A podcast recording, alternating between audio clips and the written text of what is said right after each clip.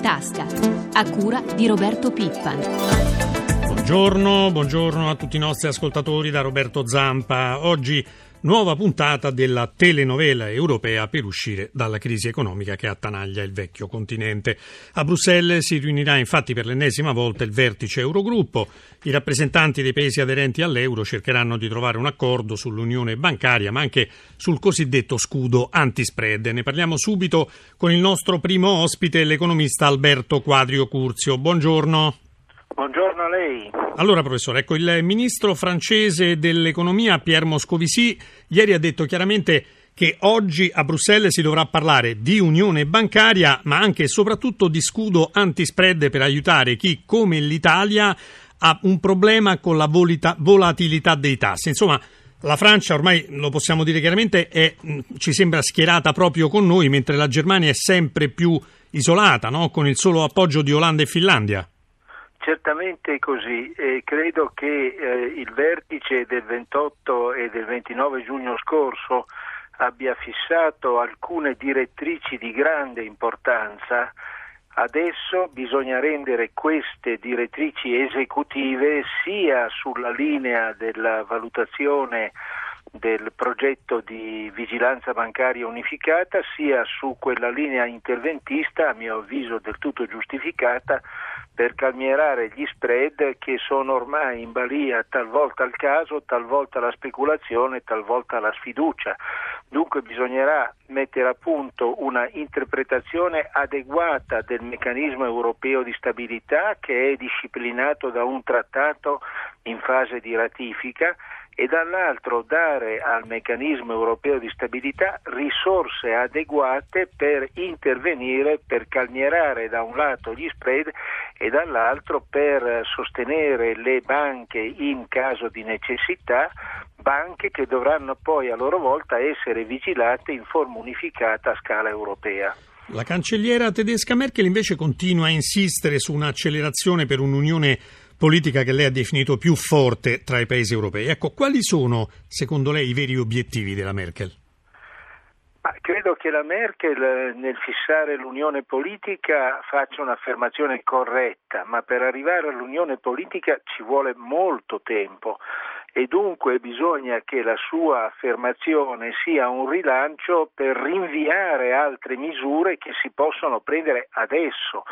Quindi io immagino che i paesi come Francia, come Italia e come Spagna riescano a seguire l'indicazione della Merkel per l'unione politica, ma riescano altresì a rendere operative quelle misure che fanno perno oggi sul meccanismo europeo di stabilità e che sono indispensabili per evitare che l'euro venga travolto da speculazione, sfiducia e da tante altre fattispecie che non possono essere controllate dai singoli stati nazionali dell'Eurozona. Professore, il nostro Premier Monti ha aperto una polemica contro i paesi del nord Europa che con le loro dichiarazioni spesso mettono effettivamente a rischio l'euro. È curioso, ha detto Monti, che l'Italia sia considerata dai colleghi del nord come un paese debitore anche se non ha mai richiesto aiuti e non ha mai preso a prestito un solo euro.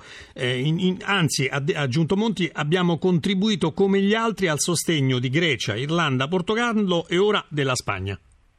È perfettamente corretto quanto ha detto Monti. Questi paesi nordici, che sono peraltro paesi piccolissimi, hanno dato anch'essi un piccolo contributo proporzionato alla loro dimensione alla crisi, ad andare incontro ai paesi in difficoltà nella crisi, ma l'Italia ci mette quasi 50 miliardi di euro in queste operazioni e questo ha fatto senza chiedere alcunché agli altri paesi. Ma quando si creano queste parole d'ordine, ci sono i virtuosi e ci sono i viziosi, non si riesce più a uscire, diventa una specie di circolo perverso dal quale è difficile uscire. Dunque, ecco, torniamo rapidamente bene. a casa nostra, eh, professor Quadrio Curcio, perché Monti ha risposto per le rime anche al presidente di Confindustria Giorgio Squinzi, che riguardo a certe decisioni del governo aveva parlato addirittura di macelleria sociale. Ecco, dichiarazioni di questo tipo, ha commentato il presidente del Consiglio, fanno aumentare lo spread e i tassi a carico non solo per il debito pubblico ma anche per le imprese quindi invito a, eh, aggiunto Monti a non fare altro danno alle imprese. Ma Guardi, eh, certamente tutti noi dobbiamo stare molto attenti e lo siamo sempre anche quando facciamo le trasmissioni a calibrare bene le nostre valutazioni e tuttavia io non credo che gli spread reagiscano così all'istante a dichiarazioni, c'è ben altro, le dichiarazioni che fanno i paesi nordici contro l'Italia o contro i cosiddetti paesi mediterranei hanno ben altro peso nel far salire gli spread.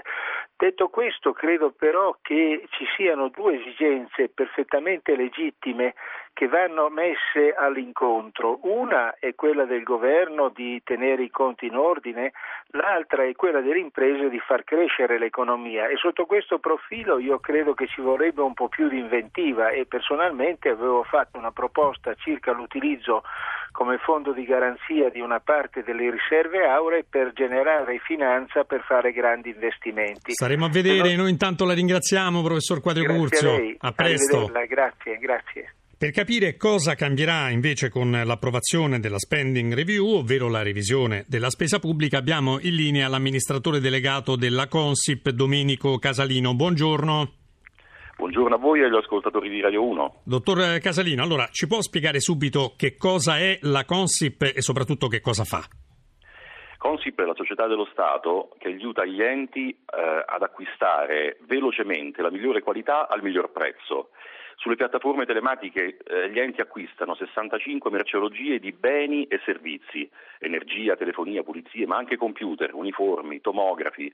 Sono circa 80.000 funzionari da tutta Italia che tutti i mesi emettono sui nostri sistemi da 10.000 a 23.000 ordini. Non male, quindi. Ecco, a proposito di spesa pubblica si fa spesso riferimento al classico esempio della siringa, no? Ci sono ospedali e ASL che la pagano più o meno un euro, ma c'è chi arriva addirittura a pagarla 5 euro. Come è possibile e ora che cosa cambierà? Beh, Consip mette a gara prodotti avanzati e servizi innovativi. Questi grandi volumi assicurano sconti elevati con un duplice risultato. Il prezzo basso per chi acquista direttamente e il prezzo di riferimento da non superare per chi acquista altrove. Bah, bisogna dire anche che però le piccole e medie imprese hanno facile accesso al mercato elettronico e alle gare Consip perché tutelano molto anche i lavoratori perché sui servizi non facciamo assolutamente gare al massimo ribasso. Sì, ma com'è possibile che fino ad oggi c'era, c'erano queste differenze abissali tra un prezzo e l'altro? Eh, perché diciamo, molti eh, funzionari acquistavano in maniera molto diversa da questi prezzi di riferimento. Basta seguire i prezzi di riferimento e si potranno ottenere le migliori condizioni. E quindi secondo lei adesso col nuovo decreto legge che presto verrà approvato, speriamo dal Parlamento, cambierà davvero qualcosa? Sì, perché insieme alle centrali d'acquisto regionali Consip farà gare su nuove merceologie, ad esempio sistemi informativi, amplierà i volumi sulle merceologie già affrontate, supporterà ancora di più più enti a gestire le gare nei, dei loro progetti e servizi specifici di grande rilievo. Senta, ma non c'è il rischio però che con questi risparmi mm, poi alla fine mh, mm, diminuiscano anche i servizi per i cittadini a livello di qualità? Ma no, qualità insieme al risparmio al primo posto dell'azione di Consip, specialmente per i prodotti relativi alla salute e ai servizi ai cittadini. Pensiamo a uh, glucometri, tomografi, apparecchiature dalle quali dipende la bontà delle diagnosi per i servizi ai cittadini. Su queste Consip ha una enorme attenzione perché i test, i collaudi, le specifiche sono molto avanzate e nessun prodotto viene messo in vendita senza un'accuratissima analisi. Grazie dottor Casalino, buona giornata. Grazie, buona giornata a voi e agli ascoltatori. I tagli alle spese e al personale del pubblico impiego decisi la scorsa settimana dal governo, si parla, ricordiamolo, di 24.000 esuberi, di cui solo 8.000 peraltro pensionabili, non convincono affatto CGL, Cisle Will e neanche i sindacati autonomi. La Comsal ha deciso la mobilitazione ed è pronta allo sciopero. Sentiamo il segretario generale della Confederazione, Marco Paolo Nigi. La revisione della spesa doveva essere basata sulla eliminazione degli sprechi della pubblica amministrazione. Di lotta agli sprechi però non se ne vede l'ombra, anche il ragionamento sulla diminuzione delle province non pare che sia nel decreto, mentre invece tutto è puntato sul taglio lineare dei dipendenti del pubblico impiego che è una cosa pazzesca, perché pensare di eliminare il 10% del personale, 300.000 persone, giova all'efficienza della pubblica amministrazione oppure alla inefficienza ulteriore, visto che in parti delle pubbliche amministrazioni sarebbe bisogno di più lavoratori, di più persone, di più specializzazione e certamente noi non potremo non eh, star fuori da azioni di protesta e di lotta perché noi insieme anche a CGL Fisoville. Timidi segnali di ripresa arrivano finalmente dal mondo delle imprese, soprattutto quelle orientate all'export, aderenti a Union Camere, che ha appena festeggiato i primi 150 anni di vita delle Camere di Commercio. Sentiamo il presidente dell'associazione, Ferruccio Dardanello.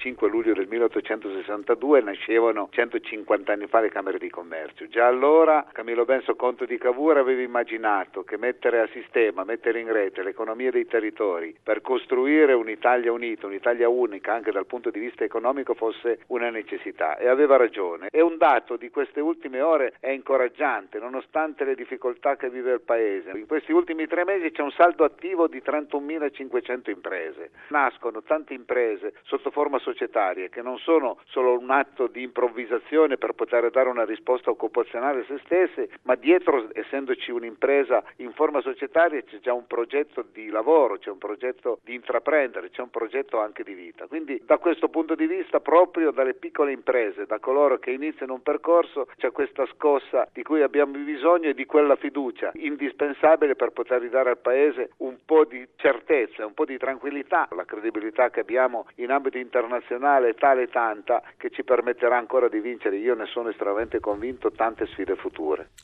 Parliamo di energia. Dopo un periodo in calo il prezzo del petrolio è tornato a salire. Quali conseguenze ci potranno essere nell'immediato futuro? Sandro Marini lo ha domandato a Davide Tabarelli, presidente di Nomisma Energia.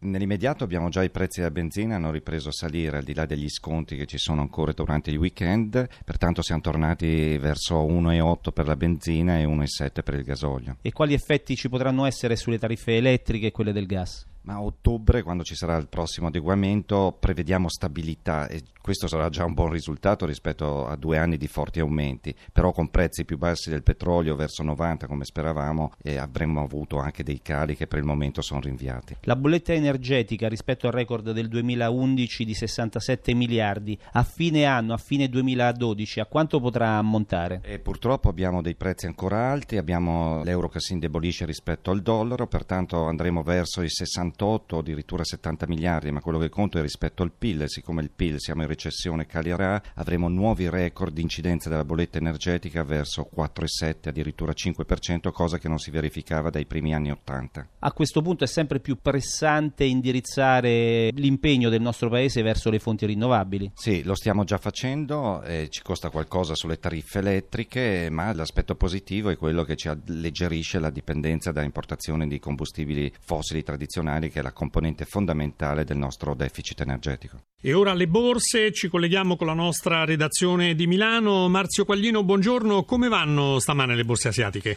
Eh, settimana che si apre con gli indici in calo anche in Asia, naturalmente pesano le incertezze a livello europeo, poi ancora il dato eh, sull'occupazione negli Stati Uniti inferiore alle aspettative, dunque Hong Kong, a Hong Kong l'indice Hang Seng a metà seduta cede l'1,48%, per il Nikkei invece si avvia di Tokyo, si avvia alla chiusura con un calo dell'1,26%.